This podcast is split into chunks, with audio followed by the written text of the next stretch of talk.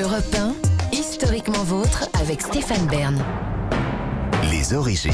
Et pour conclure notre émission, on remonte aux origines.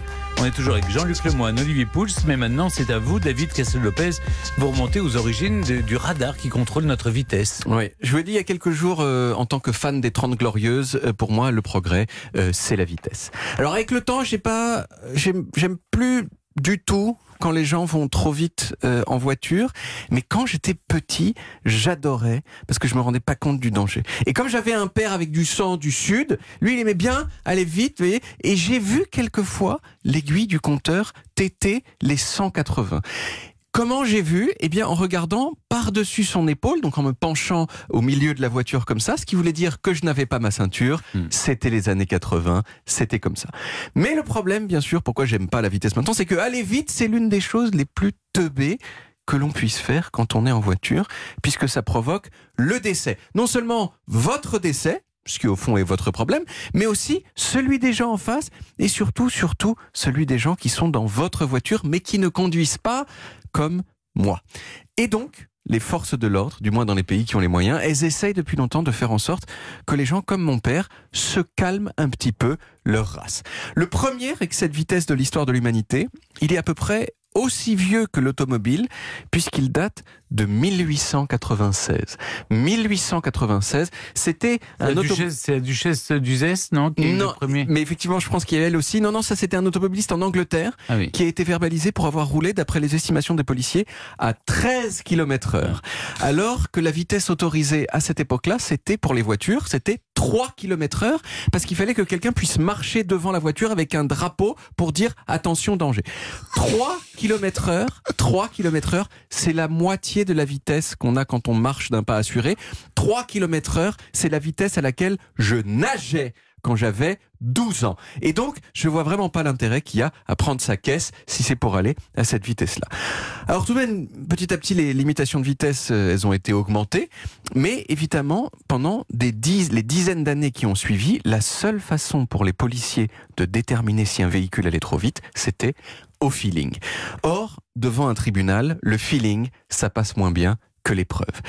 Mais assez vite, il y a des gens qui se sont dit que ça devrait être possible de mesurer la vitesse d'un véhicule à distance en utilisant ce qu'on appelle l'effet Doppler. Vous savez ce que c'est que l'effet Doppler? Hmm. Bah, C'est quand, quand une moto qui, qui vous passe devant, elle fait... Vous voyez? Je fais bien l'effet Doppler. C'est, euh, c'est-à-dire, elle fait le bruit fait plusieurs hauteurs de son différents, et ça, euh, a priori, on pourrait se dire que c'est chelou, puisque la moto, elle n'a jamais cessé Bien elle sûr, de faire le même, son. bruit. Elle fait i et pourtant quand elle passe, quand on l'entend passer, elle fait bien i. euh. Pourquoi? Eh bien, je me suis un petit peu chauffé. Je me suis un petit peu chauffé pour comprendre euh, l'effet Doppler. Et donc, comme je me suis chauffé, je vais essayer de vous chauffer vous aussi, en essayant d'expliquer euh, que les physiciens qui nous écoutent ne me pardonnent si jamais je suis approximatif. Les ondes sonores émises par la moto quand cette moto se dirige vers vous, elles sont compressées par précisément le fait que la moto avance. Donc ces ondes, elles vous parviennent compressées. Or une onde compressée, elle est plus aiguë que cette même onde pas compressée. En revanche, quand la moto s'éloigne de vous, l'onde sonore qu'elle émet est dilatée par le fait que la moto s'éloigne et quand une onde sonore se dilate, elle est perçue comme plus grave, d'où le i aigu et le hum grave. Voyez? Et ben le radar de vitesse, c'est exactement sur ce système qu'il fonctionne. Il envoie une onde dont il connaît la fréquence vers une voiture qui se trouve devant lui, qui arrive vers lui.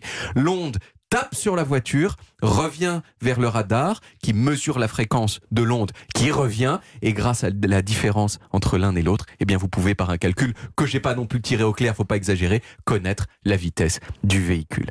La première personne à avoir utilisé ce principe, c'est un monsieur américain qui s'appelait John Barker en 1946 et son radar de vitesse, il, il fonctionnait tellement bien qu'il a été adopté super vite par la police et à la fin des années 70, il était déjà partout aux États-Unis. Alors pendant longtemps, il fallait que les policiers restent derrière pour que ça marche, parce que c'était des gros trucs. Mais aujourd'hui, euh, euh, les, les, les, euh, les radars, ils fonctionnent euh, tout seuls. Il y en a presque 5000 en France. Euh, et on s'en rend assez bien compte sur l'application Waze. Je ne sais pas si vous vous l'utilisez quand vous êtes en voiture. Moi, je le vois qu'il y a des gens qui l'utilisent, j'utilise ça moi-même parce que j'ai pas mon permis. Et l'application Waze, elle indique les radars. Toujours. Pendant longtemps, je me suis dit que c'était quand même assez bizarre que ce soit autorisé parce que bon, c'est un peu comme si c'était un détecteur d'interro surprise. Vous voyez, c'est euh, l'interro, elle est Mais plus Il surprise. n'y a pas du les coup. mobiles. hein. Il n'y a pas les mobiles, effectivement. Non. Mais je pense qu'au fond, c'est parce que l'intérêt des radars, plus que de verbaliser, c'est de faire ralentir les gens Bien sur sûr. des tronçons dangereux des routes. Et pour ça, il suffit que les automobilistes sachent que les radars sont là. Ils, ils ralentissent quand même. C'est ça, et puis il y a des panneaux qui indiquent les Bien radars. de Oui, il y en a même des, il y en a même des mots, voilà. Mais c'est, mais quand même, euh, il y, a- il y a eu un débat à un moment sur Oui. est-ce que les radars devaient être euh, Alors, euh, il y a autorisés une autre application Oui, euh, sur laquelle il y a les mobiles. c'est Coyote. Coyote. Ça. Et ouais. celle-là, ils n'ont plus le droit d'indiquer qu'il y a des radars mobiles. Oui, alors, là, vous venez de prendre un petit chèque quand même. hein. La loi est compliquée, c'est-à-dire ils ont le droit d'indiquer des zones, Ouais. euh, mais en tout cas pas le lieu précis où se Parce que moi, ce que j'avais vu, radar. c'est qu'ils avaient le droit. De, euh, avant, il y avait d'autres types de patrouilles qui étaient euh, qui Mm. étaient indiquées, comme les, euh, les des policiers qui cherchaient des, euh, des gens qui avaient commis des, des excès de vitesse et qui étaient aussi eux Ah, ils sont mentionnés sur Waze aussi. Oui, aussi. Bah, tout le monde. Bah voilà. Bah, donc, vous Et voyez, puis, donc, euh, ma- maintenant, vous avez l'arme absolue, c'est les radars embarqués dans les Dans voitures. les Et ça, c'est impossible. Ah, vous c'est doublez la voiture et paf. Ou même en face, je crois. Ça vous a donné envie de, de faire votre, passer votre permis? Bah, la preuve que j'ai envie, c'est quand même quand même que je m'y suis inscrit trois fois, mais Ouais. mais cette envie n'a pas ne débouche sur, Mais euh, il y a rien. combien d'années? Alors la première fois, c'était en 1999. Ah oui, d'accord. Ça fait un bout de temps. C'est un beau projet. Oui.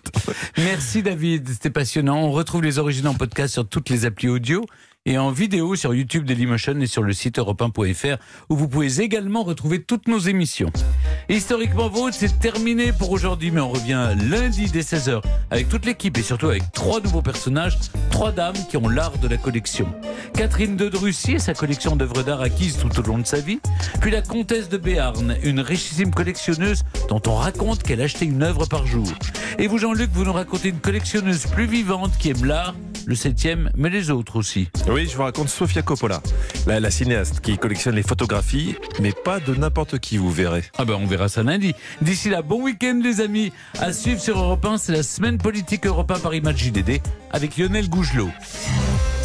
Retrouvez Historiquement Vôtre tous les jours de 16h à 18h sur Europe 1 et en podcast sur europe1.fr.